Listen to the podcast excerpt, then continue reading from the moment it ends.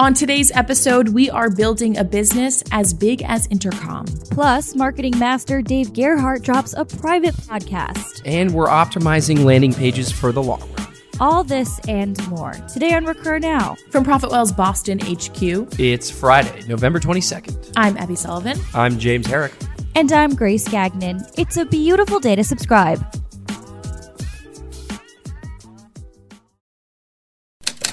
First up, Intercom's customer converting strategies. Intercom is undeniably huge. Seriously, they've got more than $80 million in annual recurring revenue. And 100,000 plus active monthly users. Intercom has changed how support fundamentally works. making some serious strides in customer messaging and automation. But the focus today isn't on the impact of Intercom, it's on the how. How do they show value in their messaging? How do they get so much traffic to their website? What do they do to solidify their positioning? And of course, how do they convert visitors? In Intercom's six strategies to convert customers to their website, Sumit Hegde discusses what this user messaging tech giant did to become so insanely successful. And in it, they cover a lot of ground. They sure do, breaking down the strategies that Intercom leverages, like Identifying what your customers actually want, Its audience segmentation approach use case personalization, and snagging your competitors' traffic. At its core, the message here is about the customer, and we know customers matter more than ever. they bring us back to the core of what we're building. Without customer research, you're simply building the wrong product. If you ask any luminary of Silicon Valley for the one lesson that matters, most will espouse the importance of focusing on the customer. Paul Graham, Gail Goodman, Steve Blank, Mary Meeker, all of them advocate for the customer, yet no one's really following their sage advice. Executives indicate that 7 out of 10 of their organizations are speaking to less than 10 prospects or customers in a non sales research capacity per month. And this doesn't get better with a company's size. We're in a world where we've literally been given the answer to success, which is understanding our customer. Not always agreeing, but at least understanding. And for the most part, we've turned our nose up at the notion of actually talking to the people that are ultimately paying us. So, resources like intercoms are crucial to read, digest, implement, and read again. So here's the deal if your customers don't rule everything around you, I'd argue you're doing it wrong. Now, let's take a look at how to optimize your LPs. A landing page is a web page purposefully crafted to convert visitors into leads or customers, but you probably already knew that. Drift's Shanelle Mullin today is solving your landing page problems. She begins with one of her favorite marketing quotes from Pep Laja of Conversion XL. Other people's A B tests are other people's solutions to other people's problems. Your website has specific problems, not generic problems. This, Shanelle says, has framed how she approaches conversion rate optimization, especially in the landing page realm. Other people's landing pages are other people's solutions to other people's problems. There's no sense in copying their messaging, design, or even their calls to action. Avoid turning to a competitor for direction. Instead, turn to your own problems through conversion research. Shanelle's got the guide to solving your specific and contextual landing page problems, offering best practices and a literal step by step on how to implement, like defining your value prop and messaging, designing an intuitive user experience, and running experiments. Here's some insight from Alex Birkett at HubSpot. Bad advice given on A/B testing, and this is uh, something Justin Rondeau from Digital Marketer says: you shouldn't test everything.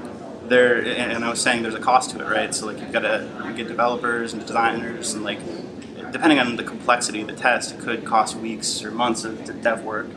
And setting that up and running it is an opportunity cost because you could be working on something else. And one of the biggest mistakes I see people make is running an A/B test when they're going to implement the variation no matter what. Because then, I mean, just look at it in terms of ROI, right? You're going to implement variation B, so that's going to be the outcome, and all you have is a cost associated with it. So your net negative ROI no matter what you do. Landing page optimization tools have made it incredibly easy to create landing pages in seconds. But that convenience doesn't negate the fact that you have to develop a strategy and, well, actually do the optimizing.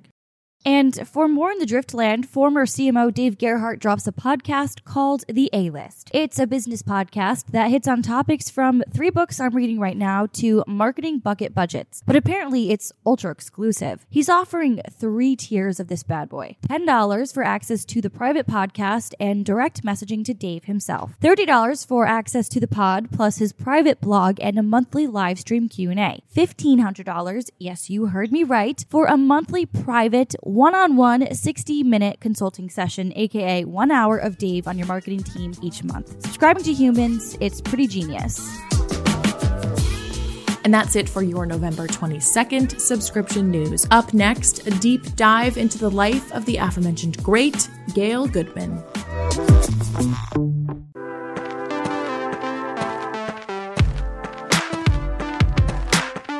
Today's subscription sapien is Gail Goodman, former president and CEO of Constant Contact, a leader in online marketing tools for small businesses. She grew the organization from pre revenue startup to publicly traded company.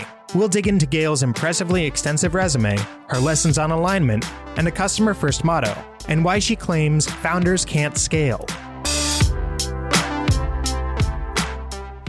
Outside her work with Constant Contact, Gail is a fierce female advocate. Since helping a company that sold for 1.1 billion, she has sat on the board for Shopify, Mass Challenge, and MindBody. But is particularly passionate about Pepperlane, Sharon Kan's venture that enables stay at home moms to create micro businesses, inventing an entirely new form of entrepreneurship. In this clip from NECN.com, Gail tells us how Pepperlane empowers.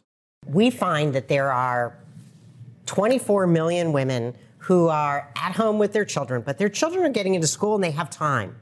They want to participate in the economy, mm-hmm. but the choices are really um, difficult, right? You either sure. get a full time job or a part time job where you're with a company that's mostly full time, and so you're not really part of the team. We're saying create your own business.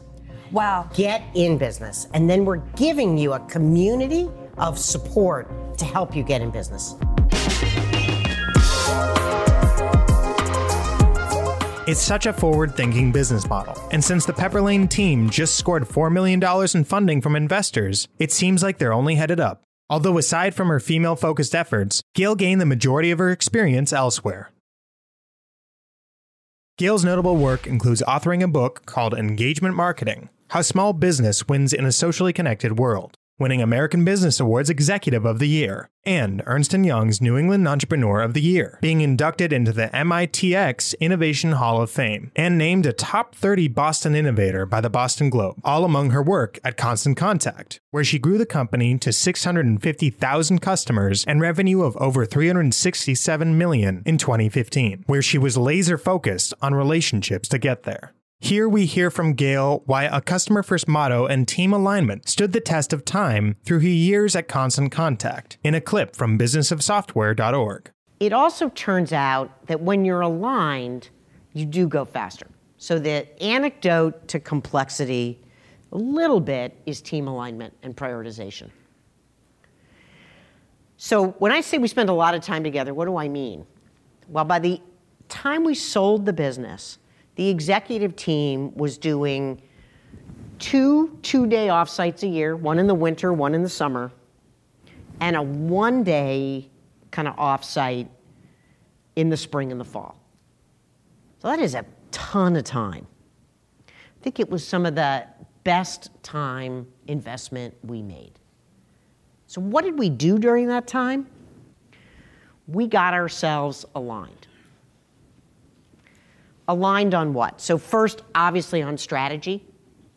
I'm going to talk a little bit more about strategy, but strategy is really pretty simple. Like, who are we serving? What problem are we solving? And how are we, what's our unique competitive advantage in solving that? But getting that right and getting that tight, right? If you're sloppy on that, that's again where lots of things can get built that weren't needed or lots of people can get confused about the why.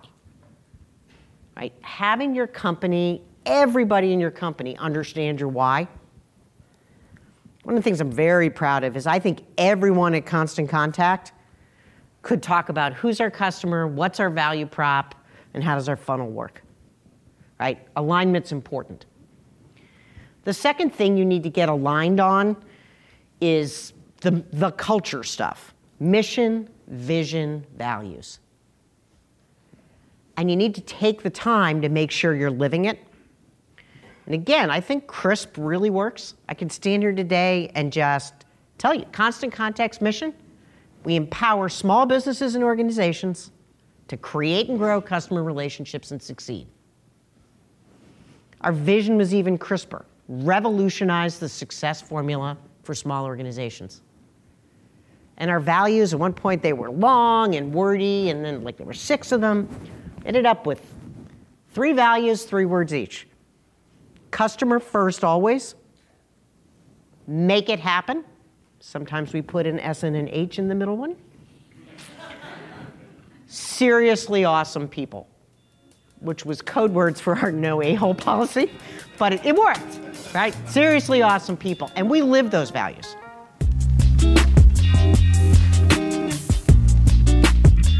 And we hear Gail is also a huge feedback fan, which is something our ProfitWell team is incredibly honed into. One of Gail's common leadership lessons lies in the usage of feedback that flows through an organization as a whole. She claims founders can't scale because they are often unwilling to change their behaviors, but she also knows there's a way to avoid this. Let's hear from Gail how feedback is the gift we should focus on giving and be okay with receiving in this clip from her TEDx Beacon Street talk. Feedback is a gift.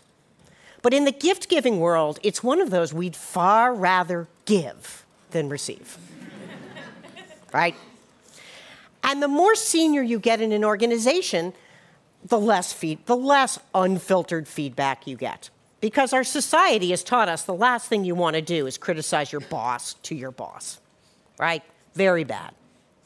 So you, as a leader, need to make sure you're getting unfiltered feedback. And there's ways to do that. So we do a employee engagement survey, and it specifically asks for feedback on our leadership.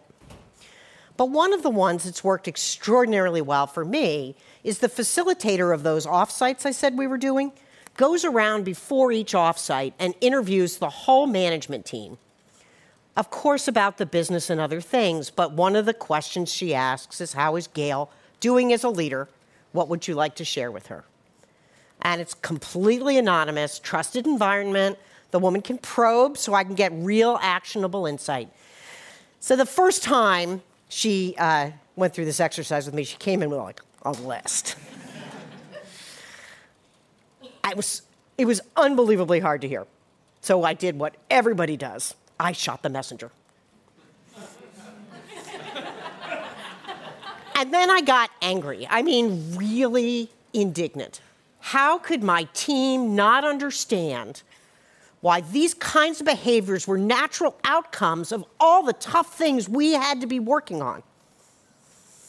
And then I went home and cried.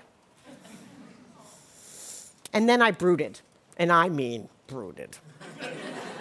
and then I brooded some more. And then I realized I had been given a gift and I wasn't accepting it. And that without this knowledge, there was no room for change. You cannot change what you don't know is a problem. And so I thank them if they listen to this. And I say to each of you um, be thoughtful about how you lead. Hold up that mirror to yourself and your leadership and defy the odds and show the world that founders can scale. Thank you. If you enjoyed this snippet into the subscription sapien, share it with hashtag RecurNow and make sure you're subscribed to Recur Now to receive them straight to your inbox. And finally, a teaser for what else is in store for Subscription Sapiens. Next time on Subscription Sapiens, Tien Tzuo, who, as the founder of Zuora, has given hundreds of other entrepreneurs the tools to manage their own subscription based businesses. Find this and more like it on recurnow.com.